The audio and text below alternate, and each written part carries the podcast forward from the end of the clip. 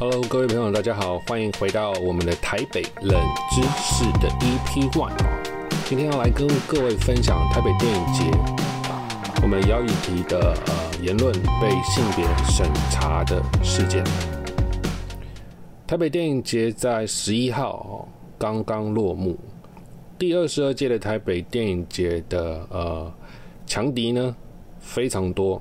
从去年的这个声势浩大，占这个全球关键字声量的返校，从电玩改编成电影就一直是大家的心头好。再来是下半场是一个篮球电影，它的剧情以及这个演技都非常的到位，算是国片难得一见的，不走小清新，比较偏商业的国片。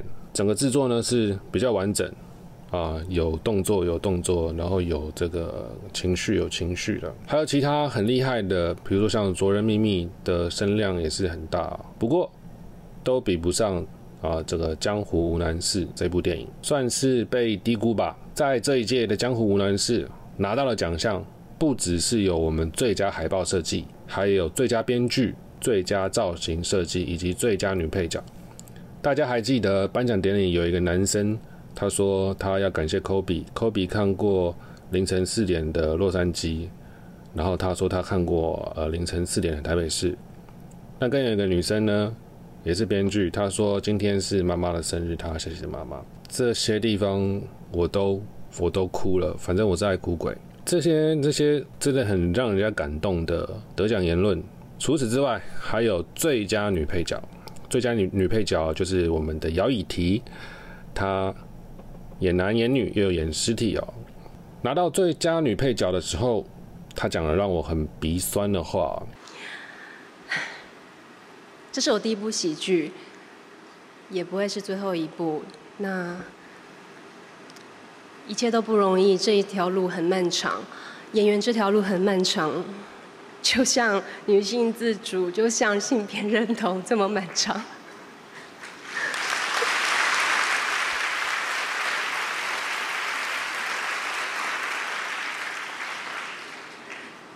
这个奖给每一个有梦想、有热情、有爱的人，一起持续走下去。谢谢。好，他所说的其中的关键字就是女性自主以及性别认同。这个关键字非常重要，也让人家感到心很暖。为什么？代表你这个演员拿到这样的奖项，并不是你个人的事情。除了你个人的成就之外，你也希望这个性别的议题以及认同的议题可以呢继续走下去啊，总有一天也许能够跟本次获奖一样啊，得到众人的肯定，得到社会的接受，非常感动。所以呢，在当下哭完之后嘞，我回家的第一件事情就是打开电脑，准备要把今天的想法、感想呢、所见所闻都写下来。但是我这个时候，我却发现台北电影节的脸书官方脸书，在这一则的最佳女配角的照片下面，它却把女性自主以及性别认同给删除了。我念一下它这边的全文哦，它这边写的是说，演员这条路很漫长，这个奖给每个有梦想、有热情、有爱的人。对，中间的字眼呢被删除了。台北电影节为什么要把这样子的字眼删除？我开始回想整个台北电影节的过程是不是有一些端倪呢？怎么样想来想去，整个典礼过程都是对性别很友善的啊。为什么这样讲呢？我们回顾颁奖典礼的过程，我们可以发现有一些端倪。好，这些端倪是什么？我们从这个主持人的服装来开始说好了。本次的台北电影节的主持人是柯佳嬿以及黄子佼。黄子佼呢，在会外赛公布的短片播放之前，黄子佼换了一个裙装的衣服。本次的台北电影节的主持人换了蛮多的服装呢，都很有巧思哦。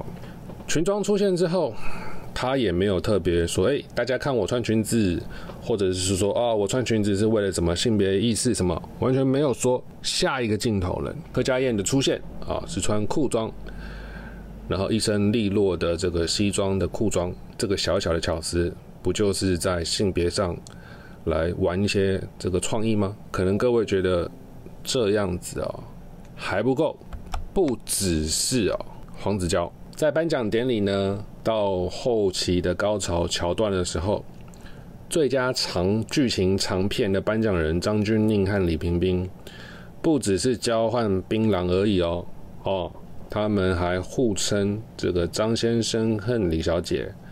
李冰冰呢劈头就对张钧甯说：“哎，晚安，张先生。”这样子的性别上的巧思，跟刚刚的黄子佼啊，还有柯佳嬿的衣着互换，其实呢，这些小小的桥段都是在向我们的江湖无难事致敬哦。为什么呢？江湖无难事里面的内容有非常大的篇幅是着重在这个性别跨性别的元素。所以呢，当姚雨缇她说出这一句话，她说出女性自主以及说出性别认同的关键字的时候，是很符合江湖无难事的这一部戏的啊，对不对？他又不是说这个台湾主权独立之类的话，为什么要把它删掉呢？2018年的时候啊，我也有幸呢参与了我们第55届的金马奖的颁奖典礼。最让我深刻的是傅榆的一句话。傅榆得奖的时候，他讲出了一句引起呢政治风暴的一句话：希望有一天我们的国家可以被当成一个真正独立的个体来看待。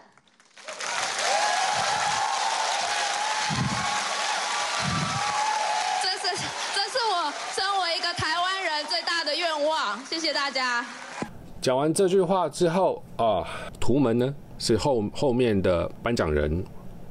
他在颁奖的时候呢，他说了：“特别荣幸再次来到中国台湾金马奖颁奖，我感到的两岸一家亲。”来自中国的演员徐峥也在领奖的时候说：“他说这里是一个专业的殿堂，我相信中国电影一定会越来越好。”还有张艺谋张艺谋在傅榆发言前，他说什么？他说：“这么多年轻导演的作品，代表着中国电影的希望。”这些东西都是在自己的理念上做一个表达。无论是中国台湾的言论，还是台湾主体性的言论，你在金马奖你都能够看到，它不会被和谐，不会被消灭，不会被消音。台北电影节也不会，影像上是没有。不过为什么到了脸书的发文却消失了重要的字眼呢？难道说台湾主权独立的言论呢，不比性别认同以及女性自主来的恐怖吗？为什么脸书的发文这么重要？因为第一，它具有及时性；第二，它具有权威性。很多记者在漏新闻或者是确定新闻或者是找照片的时候最快的方式就是到我们的台北电影节官网去寻找这些权威的讯息。权威的讯息呢，也会被大家来转贴。你只要转贴这篇文，然后写恭喜姚以缇，恭喜江湖无难事获得肯定，就转出去了。但是很少人会发现内文已经被台北电影节的小编的编辑群给偷偷删改这重要的16个字。颁奖完的那一天，稍微去看了以缇的脸书，确实也没有相关的讯息。我一直在等以缇会不会也分享了这个台北电影节的这篇 po 文呢？没有，我等了很久，一直到隔天颁奖典礼的隔天，他也没有分享。那么过不久，我在看的时候，他自己写了一篇文，他发了一篇文，是在讲这个他的完整的得奖感言的全文。得奖感言的全文里面就有女性自主以及性别认同这些重要的关键字。很明显，他没有转官方的这个脸书的贴文，因为那个是经过删改过的、审查过的字眼，所以他必须要这个自己写一篇，写一个完整版，然后发在自己的官方的亚语题 7 脸书里面。话就已经说到这么清楚了哈。台北电影节整个典礼本身呢，是对于性别认同非常友善的。那为什么编辑群会这样的去审核得奖者的得奖言论呢？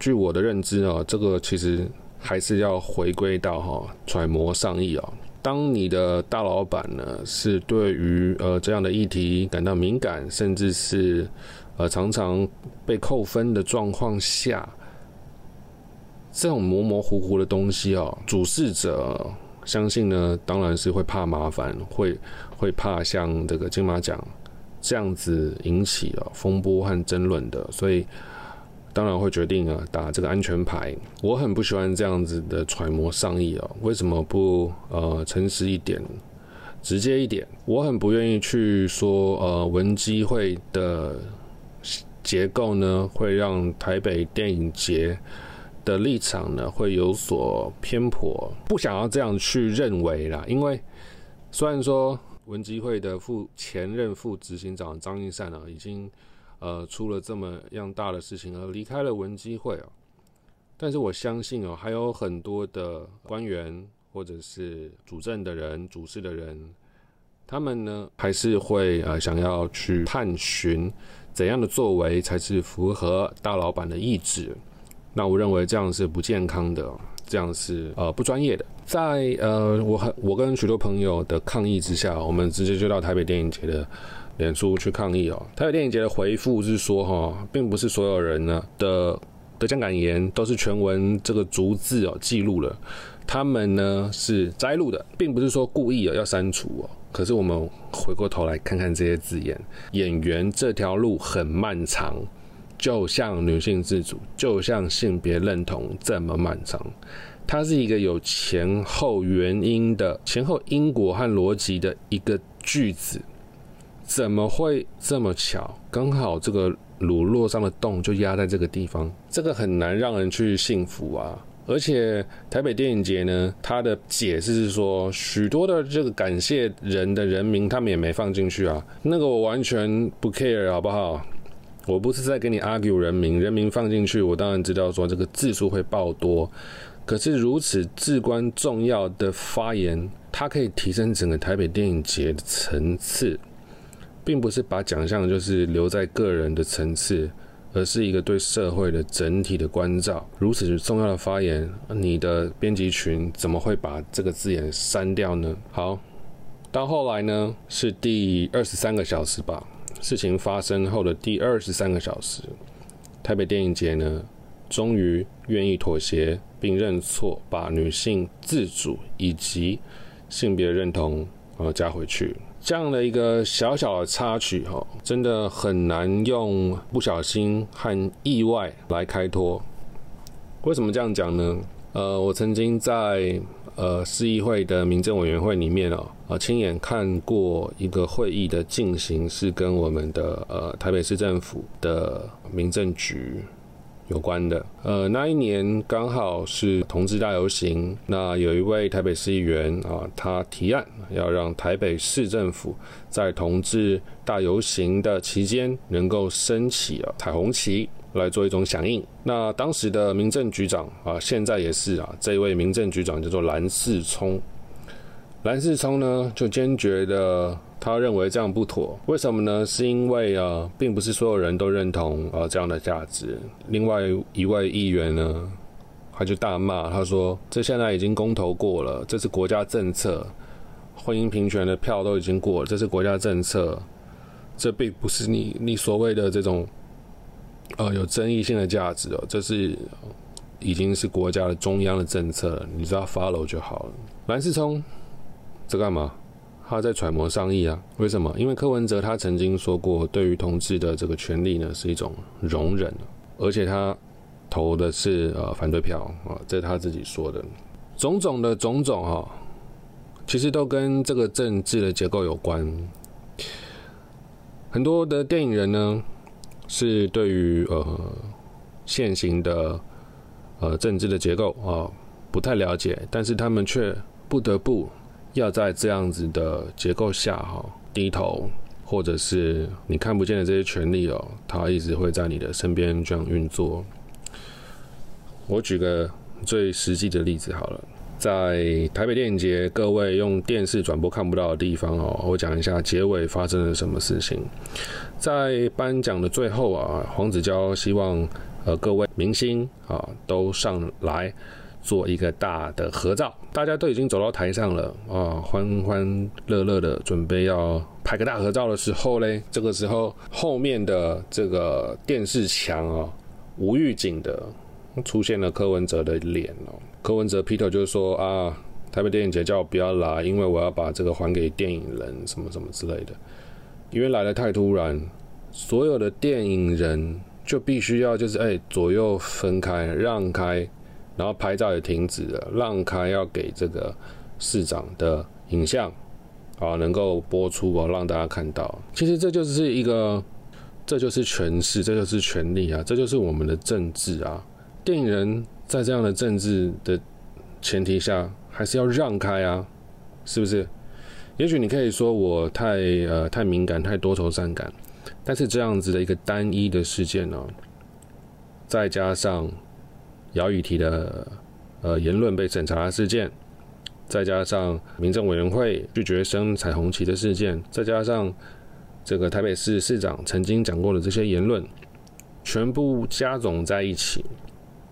相信各位啊，对于这样的事件会更敏锐，更有轮廓。最后呢，大家说为什么这次柯文哲没来？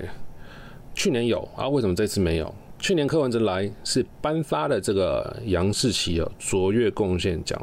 杨士奇是一个对于电影有极大贡献的一位记者哦，以他为名的奖项呢，在去年是颁给一位啊男同志导演以及作家，这位已经离开我们的陈俊志导演是由他的妹妹来代为授奖。颁奖人是曾经有反同言论的柯文哲，这是极大的讽刺啊！